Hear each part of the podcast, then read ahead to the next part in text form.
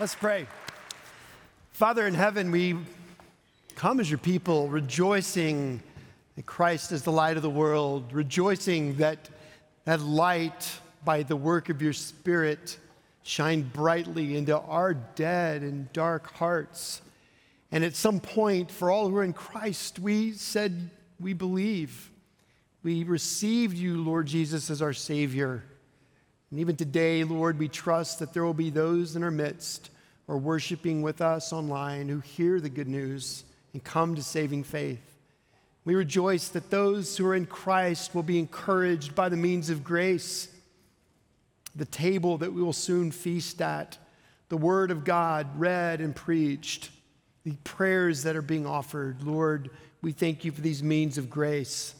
We thank you for our ministry partners that we get to see today in the fellowship hall and understand more of what they're doing. And more than that, we get to participate by praying and supporting and giving of our gifts and our time and our experiences to hold out Jesus, to extend Christ for your glory and the good of your people. So, Lord, we pray that you just continue to bless all the parts of your church, this service. And Lord, as we open your word, that these familiar and clear teachings, though hard to live, would fill us with such hope and joy that we would leave different today than when we came. We pray this in Christ's holy name. Amen. Well, Carlton, come on over, brother. This is Carlton Obi. He serves as the president and CEO of Mercy Street, which is a ministry that our church has been involved with for a very long time, but there's a lot of new people at our church, and maybe they haven't heard about it. And I didn't ask you to do this, but would you give us just a quick glimpse of what Mercy Street and the mission is all about and how we can pray for you all? Yes, thank you so sure. much. Good morning, church. Good morning. Come on. Uh, Good morning, church. you got to sometimes warm them up oh, a little okay. bit. Amen means I agree. That's right. You didn't go to a Baptist church. That's right. I got it. Uh, Listen, good morning. I'm so excited to be with you guys. My name is Carlton Obi. I get the wonderful privilege to serve as the executive director of Mercy Street Ministries. We are a Christ centered uh, youth development organization that serves in the West Dallas and South Dallas area. Uh, our hope is to raise up a new generation of young people that will change their community through mentoring, sports, leadership. And uh, we've been doing it for about 20 years. This year we'll celebrate 20 years of ministry uh, being birthed out of this church. And so we're really excited and thankful for you guys and y'all support over the years. Yeah. So, yeah. You know, I remember. Uh,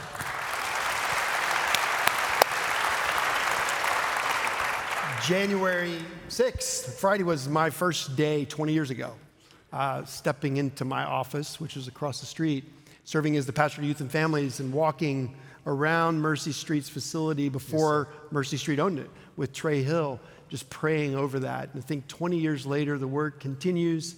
The need certainly hasn't changed. It's yes, so sir. great. What are some ways we can be praying specifically, Carlton, for you and the staff there and the people you are ministering to?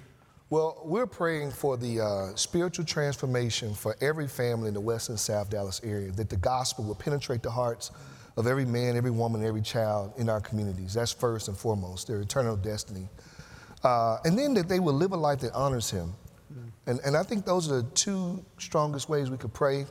Uh, we obviously need people to come down and say, um, to take their orthodoxy, make their orthopraxy, to say, follow me as I follow Christ. We need volunteers, yeah. uh, mentors, coaches, uh, people to speak to our young people, uh, and then people to provide the opportunity for others uh, financially. So, yeah, those are ways in which, you know, people can be praying and getting involved in the work that we're doing part of the ministry expo today is to highlight ministries like Mercy Street. And so just take a few minutes after the service, if you have time. It's going to be open in the fellowship hall till one o'clock, and you can meet those who lead ministries and serve in ministries like Mercy Street right there to find out how you could be involved, certainly in prayer, but also specific ways. And I told the congregation in the last hour, whenever someone shares what the needs are, we have the privilege of praying, and all of us can pray. Secondly, we should always be in the posture of, Lord, is this something that you're calling me to engage in? And you may be involved in so many other things that the answer is no, but you might not be involved in something, or maybe you want to change what you're involved in. So we should always have the posture of hands open, like, Lord, is this something you might want us or me individually to participate in? So I'm very grateful for you. We will continue to pray for your ministry and partner with you all with that great work. It's really the same work as the church. We want people to know Christ and live as becomes the followers of Christ. Absolutely. To that end, we've been studying the Sermon on the Mount. Uh, we took a break during Advent and did the O antiphons. We finished the Sermon on the Mount just before that with the Lord's Prayer. Remember all that? Yeah, okay, good. And then Robbie preached on fasting from the Lord's Prayer just before Thanksgiving. That was great. Now, we're moving back into the Sermon on the Mount. And we're going to spend three weeks where we are right now in this section of Scripture in Matthew 6. So I'm going to ask you to stand. Carlton's going to read this text for us. So please stand. We're going to hear from Matthew 6, 19 to 21. Thank you, sir. Do not lay up for yourselves treasures on earth where moth and rust destroy, and where thieves break in and steal. But lay up for yourselves treasure in heaven, where neither moth nor rust destroys, and where thieves do not break in and steal. For where your treasure is, there your heart will be also. This is the word of the Lord. Thanks be to God. God bless you, brother. You may be seated. Father, I do lift up Mercy Street and Carlton, the staff, the many volunteers, and ask that you would continue to supply the workers, those who will live for you in West Dallas and South Dallas for the sake of young women and men seeing Christ and knowing how to follow you, Jesus. We pray that that work would bring you glory. And for all the ministry partners that we support, we pray this in Jesus' name. Amen. All right, as we move into the Sermon on the Mount, back into it, uh, let's remember that it's the sermon Jesus preached. In the beginning of Matthew 5, it says, He went up on a mountainside, sat down, his disciples came to him, and he began to teach them. Now, we spent a lot of time on the Lord's Prayer. Coming out of the Lord's Prayer, Jesus is now teaching about the specific things in life that could create anxiety, the various needs that we have, and the temptation for how we might seek to meet those needs. We're going to spend a few weeks here because it's so important. One thing I really want you to understand, and it's easy to miss, is that the context of this section, which is going to run from Matthew 6, 19 through the end of Matthew 6, verse 34, the, the, central context is how we view ourselves in our relationship to the Father. So when Matthew 6 started, Jesus started using the name Father over and over again. Just take your pencil or pen in the Bible you brought, or you can do it in the Pew Bible if you want, and just highlight the word Father. Jesus is making a strong, strong point that as the followers of Christ, his disciples, we have the Heavenly Father who is giving us everything we need, who knows everything we need. The second part of the context, and I don't want you to miss this, has centered on anxiety. Now, this is important.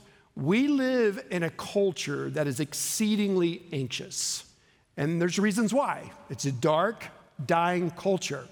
But this is where the church, because of who the Father, Son, and the Holy Spirit, who they are, we should not resemble the same response to anxiety as the world does, but we do. So often, the way in which we look at the circumstances of life, the different things that are happening as a result of a fallen world, doesn't look much different than the world. And if it doesn't look any different, why would anybody ever ask us about the hope we have.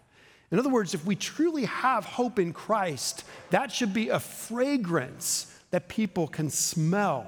It should be a light that people can see.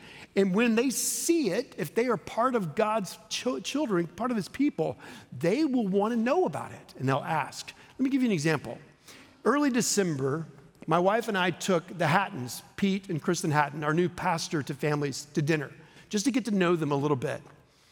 We went to a very new restaurant. It's a wonderful restaurant. And we sat down to enjoy a great meal together. I have a heart for waiters and waitresses. I always have. But I don't always go in with great fervency of prayer for something to happen in a conversation with the waiter or waitress. From here, I tend to go to restaurants that are right around the church frequently just to get to know the people that work there. And by the way, I don't want them to know what I do. I don't want them to know I'm a pastor of this church for days or weeks because that can create a pretty, pretty big wall, right? So I just get to know them. Well, there wasn't time for this. The night that we're having dinner, it was a Friday night, the waiter didn't see us pray for the meal because the meal hadn't come. As far as I know, we weren't really talking a lot about the church or the Lord. We were just enjoying conversation. But he was listening. And we really didn't know he was listening until finally he said something to me. He said, What are y'all saying about deliverance? Now, that's a pretty interesting statement for a waiter to make. What are you saying about deliverance? And I looked at him, I said, What, what do you want to know? He goes, I, I need delivered. Now, this is our waiter who's working in a restaurant that's only about a month old. This is a Friday night, it's busy. He's there working, but he's concerned about something in his life, and he wants to know about deliverance. So I just listen to the Spirit and ask God to give me wisdom for what to say. Before long, he tells us what his need is. He's a recovering meth addict. Because of his addiction, he lost visiting privileges with his son, who at that time was about 10 months old. He hadn't seen him in months. He was going to see a judge on Tuesday who would judge whether or not he would be able to see his child. So, as he told me that story, he wanted to know what hope we had. He smelled it, he saw it. That's what happens. And so he knelt down next to our table. It's a Friday night, it's a hot new restaurant, it's busy. And I said, Keep your eyes open. I don't want you to lose your job, but I'm gonna pray for you.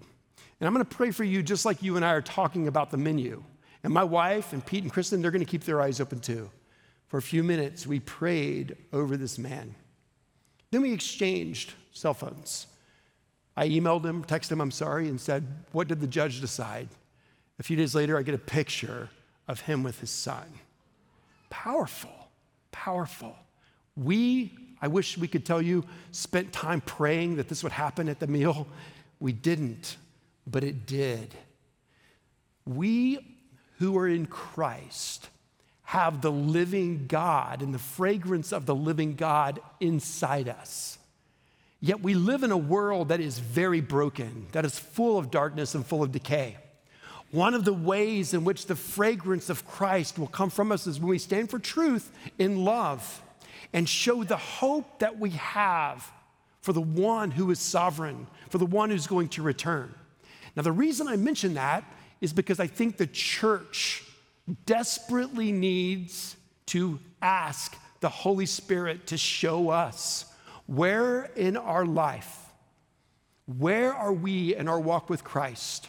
where something is pressing down the fragrance of Christ, where something is dimming the light of who He is. And the reason I started today is because it has something to do with this teaching of Jesus on treasures. And it has something to do with anxieties. And I want to show you how this morning.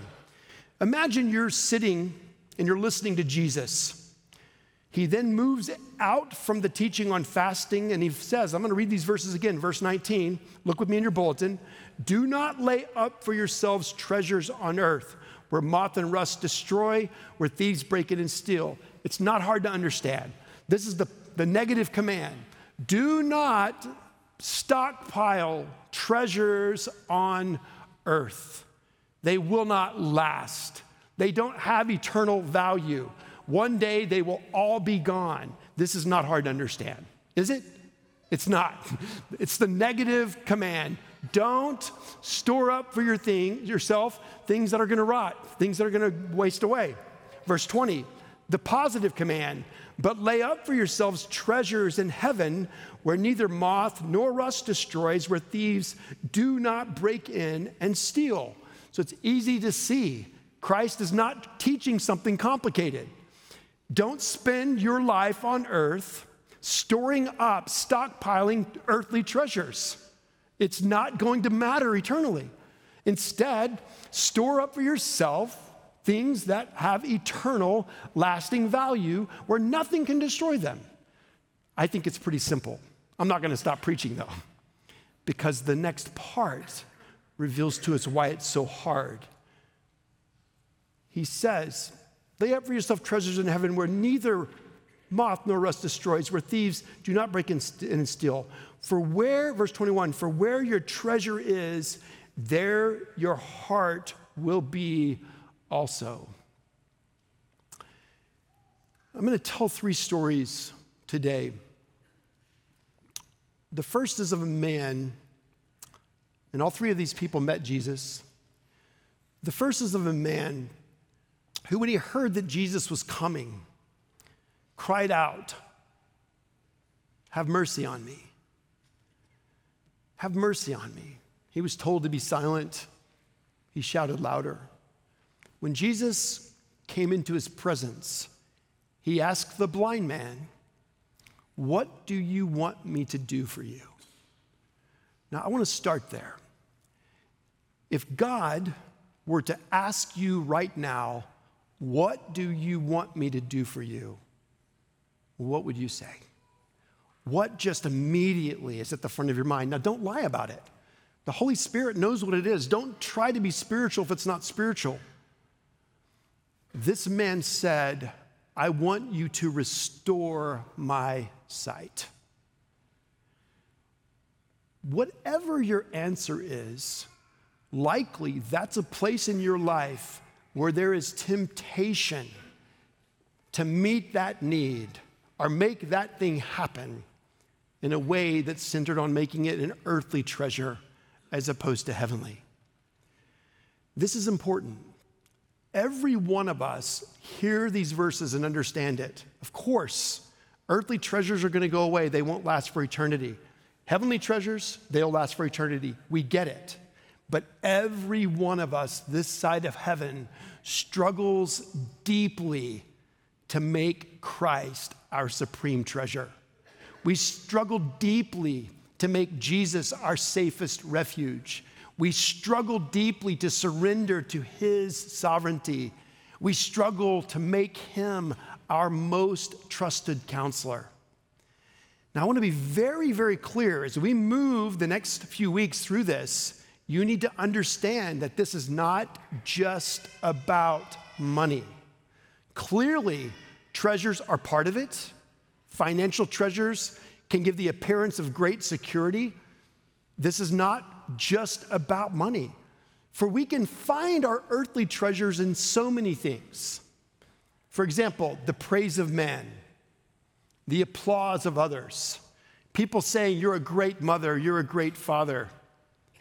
It could be a title, it could be wealth for sure, and all that wealth can bring, but it's more than that.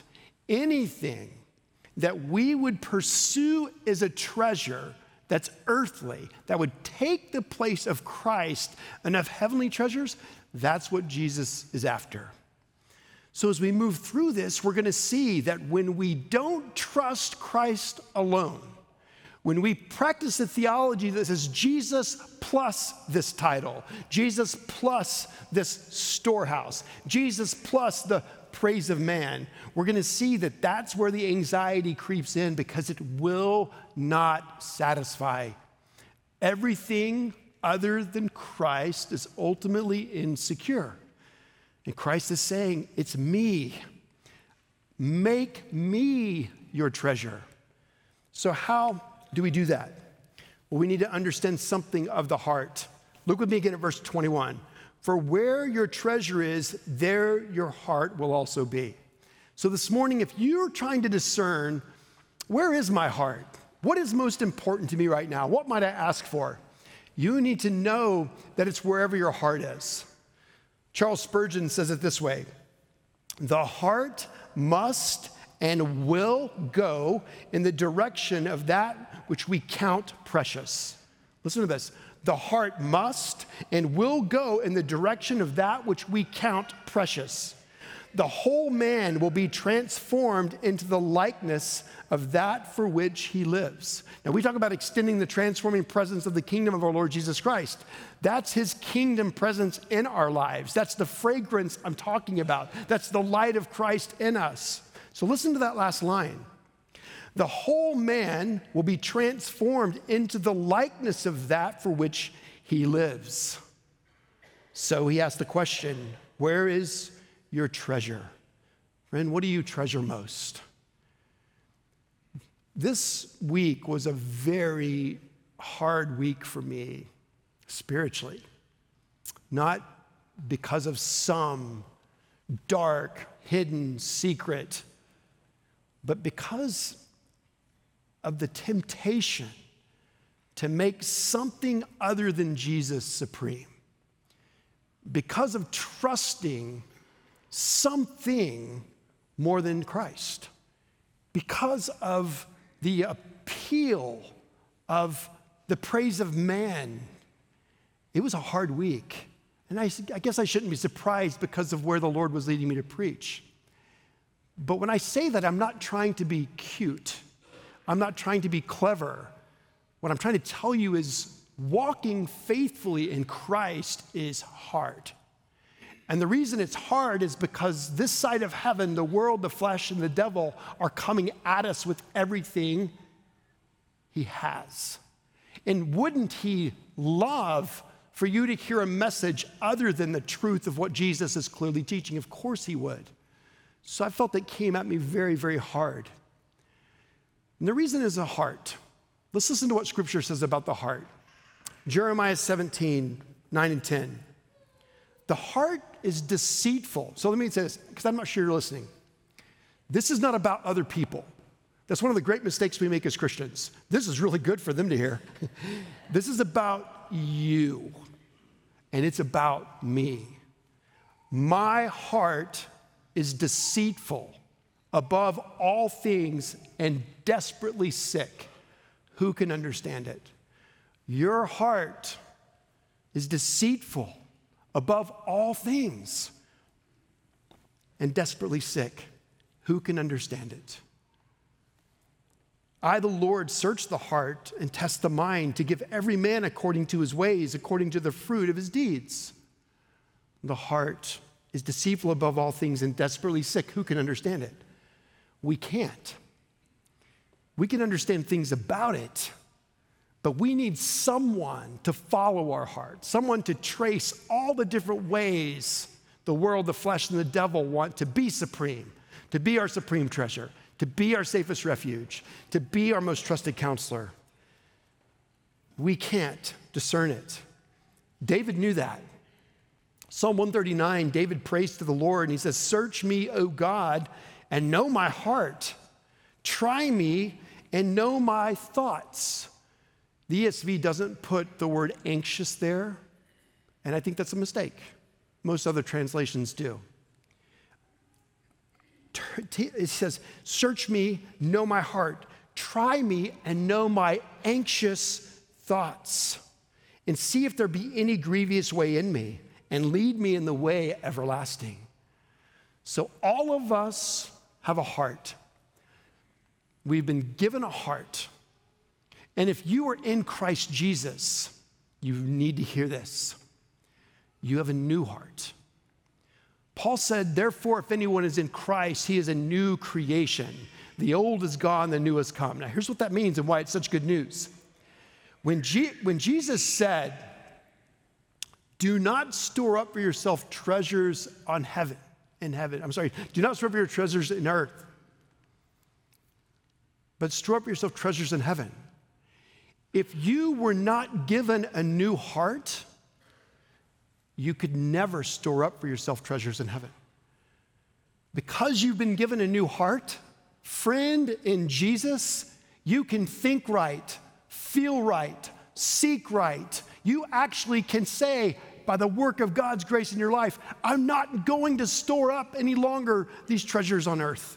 I'm going to store up these treasures in heaven. And you can mean it and believe it and do it by His grace and for His glory.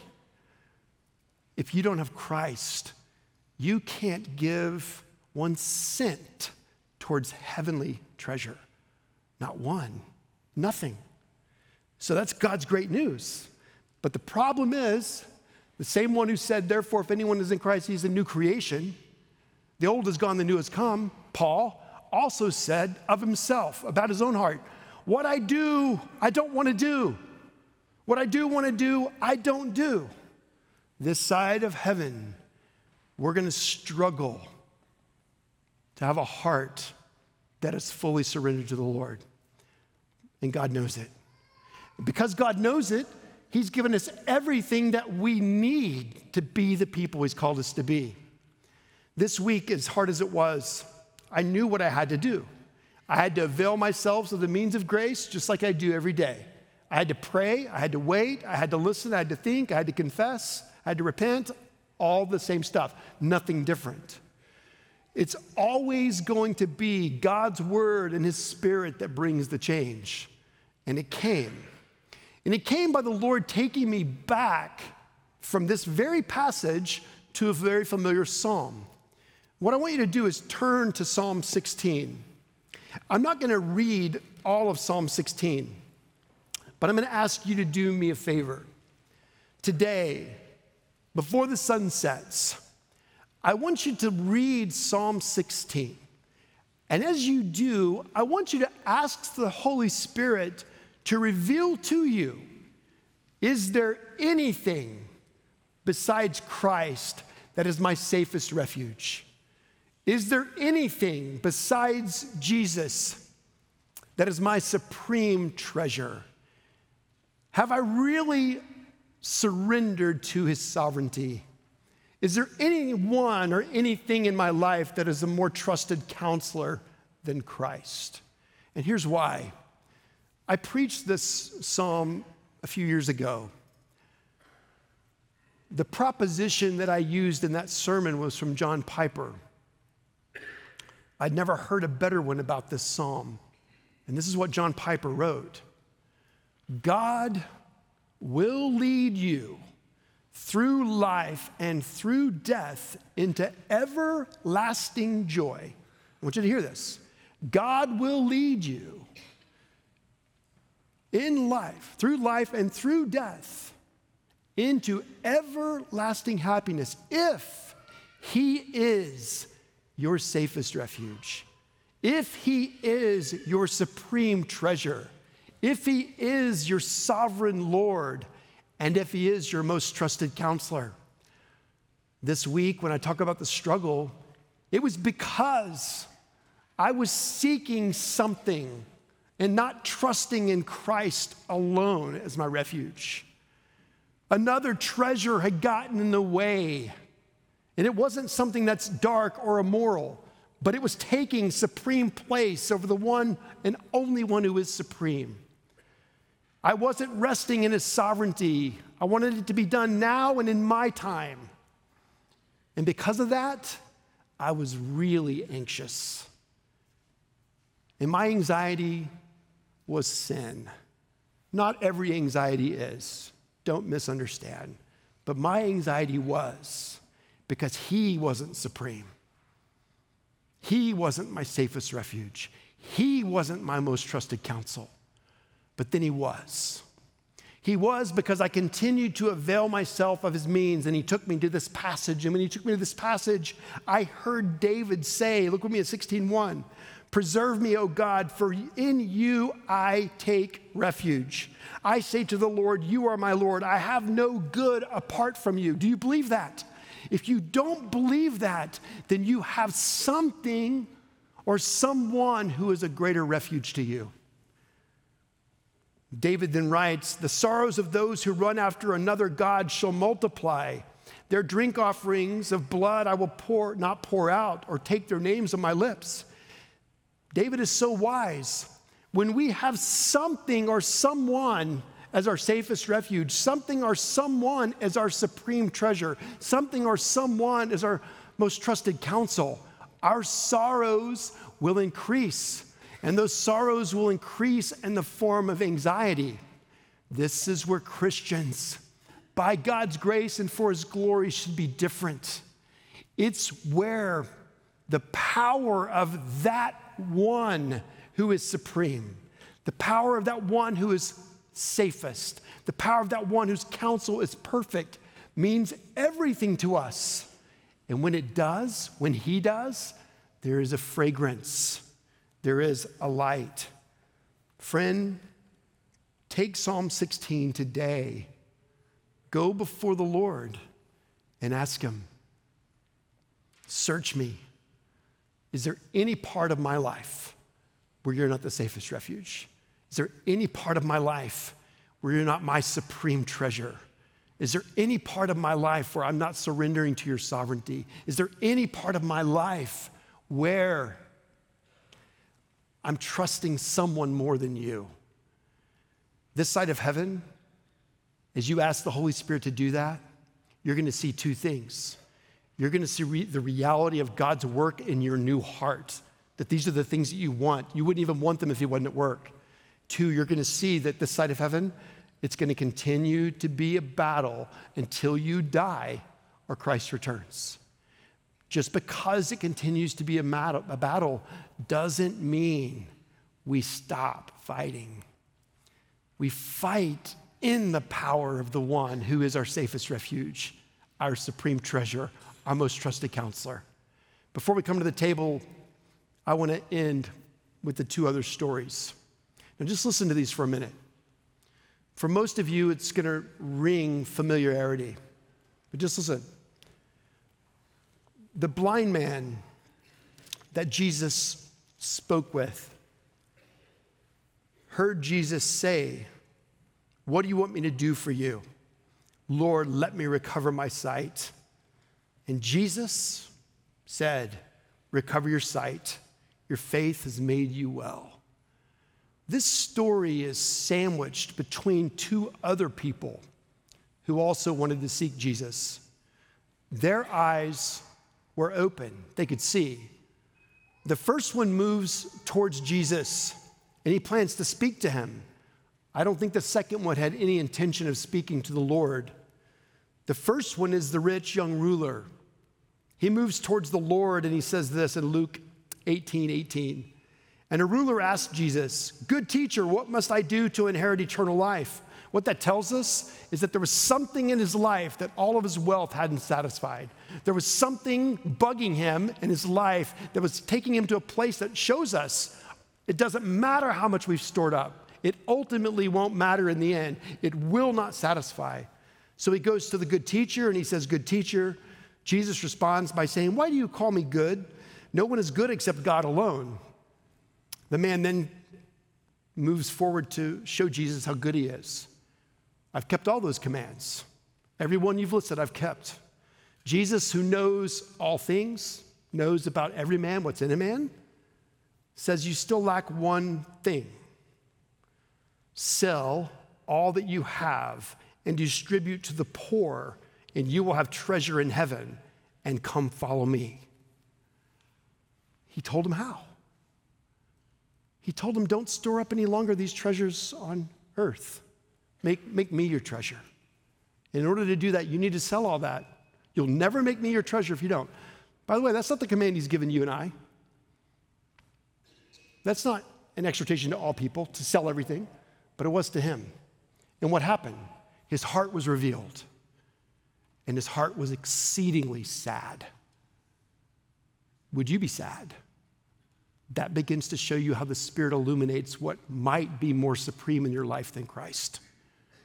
He was sad. The other man was also rich. He was a man that never expected to talk to Jesus, I don't believe, but he wanted to see the one people were talking about. What's his name?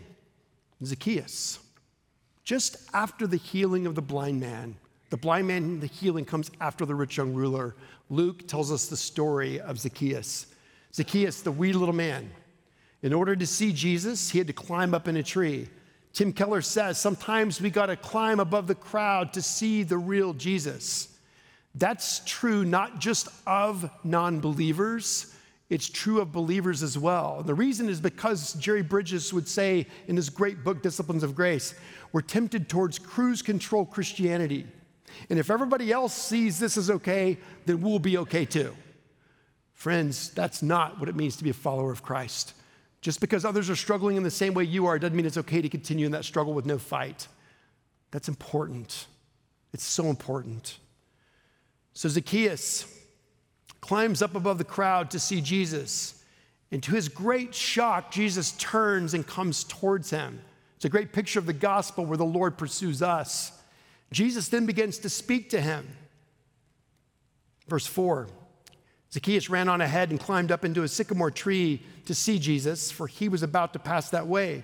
And when Jesus came by the place, he looked up and said to Zacchaeus, Zacchaeus, hurry and come down, for I must stay at your house today. So he hurried off and came down, and he received him joyfully. Joyfully. Joyfully.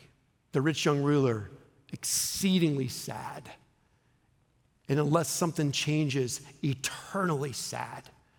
Zacchaeus, he sees Jesus, hears Jesus call his name, hears Jesus say, Come down. Down he came. Then what happens is interesting. Jesus gives him no command about any of his earthly treasures, not one command. And Zacchaeus responds Behold, Lord, the half of my goods I give to the poor. And if I have defrauded anyone of anything, and he had every day, if I've defrauded anyone of anything, I will restore it fourfold. And Jesus said to him, Today salvation has come into ho- this house, since he also is the son of Abraham. For the Son of Man came to seek and to save the lost. That's such good news. For those who have been sought and those who have been saved, we've been given a new heart.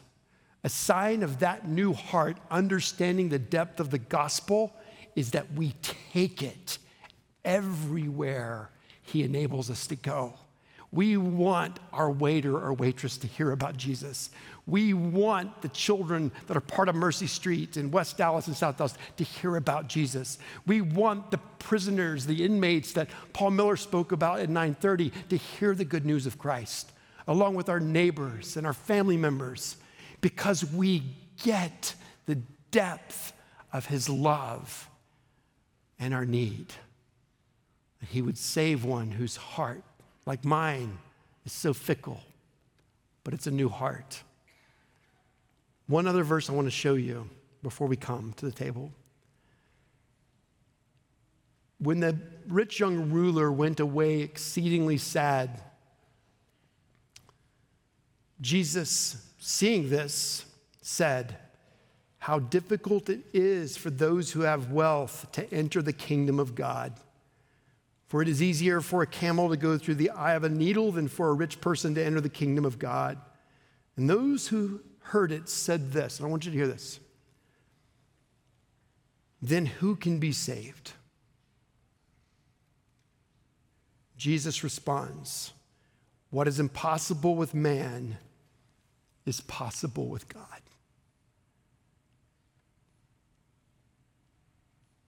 Zacchaeus was saved. He climbed up above the crowd to see the real Jesus. Some of you need to do that. It wouldn't be many, many days before he would probably not see but hear that the Jesus that called him by name and told him to come down would now be the one up in a tree, hung there by nails, so that all who would trust in him could live forever because they saw that they had a sick heart, a heart that needed not just a refuge the safest refuge, not just a treasure, this supreme eternal treasure, not just a counselor, but the omniscient, all knowing, all wise God who reveals himself to us. And when he does, and we receive him, we've been given a new heart. And that new heart, as a witness to that work, wants to bring glory to God. Because you've been given a new heart for all who are in Christ, you can bring God glory in ways beyond what you can even imagine right now by abiding in Him, listening to Him, asking Him to show you any part of your life that doesn't connect, and trusting Him. Some of you have never received Jesus as your Savior. But God has you here, perhaps today, to hear the message. And if you desire Him as you haven't before, simply pray this prayer Jesus, I'm a sinner. Forgive me of my sins. Save me from my sins. Be my Lord. The table that we're about to come to is for all who have made that profession. It's not a Presbyterian table, it's not a table for perfect people, but it is a table for people with new hearts, hearts that have been saved by the Lord. And if you've not received Jesus alone for salvation, we would urge you not to come forward and partake of the elements, but instead, think about all you've heard, lest you would eat and drink judgment on yourself. For those who are in Christ, this meal is a meal of celebration. It is a meal that the Father has given us. As you come, think about what the Father has done in your life to save you and rejoice. Father, as we come to the table, I'm grateful for the work that you've done even in our midst today. And I pray, Lord, that if there are any right now who know they need you, that you would hear their prayer Call them your own. Give them yourself. Save them. Lord, for those who are in Christ, but maybe just feeling a bit disconnected, drifting, Lord, use this time to draw us back. Give us the sweet fellowship that is ours in Christ. We pray in Jesus' name. Amen.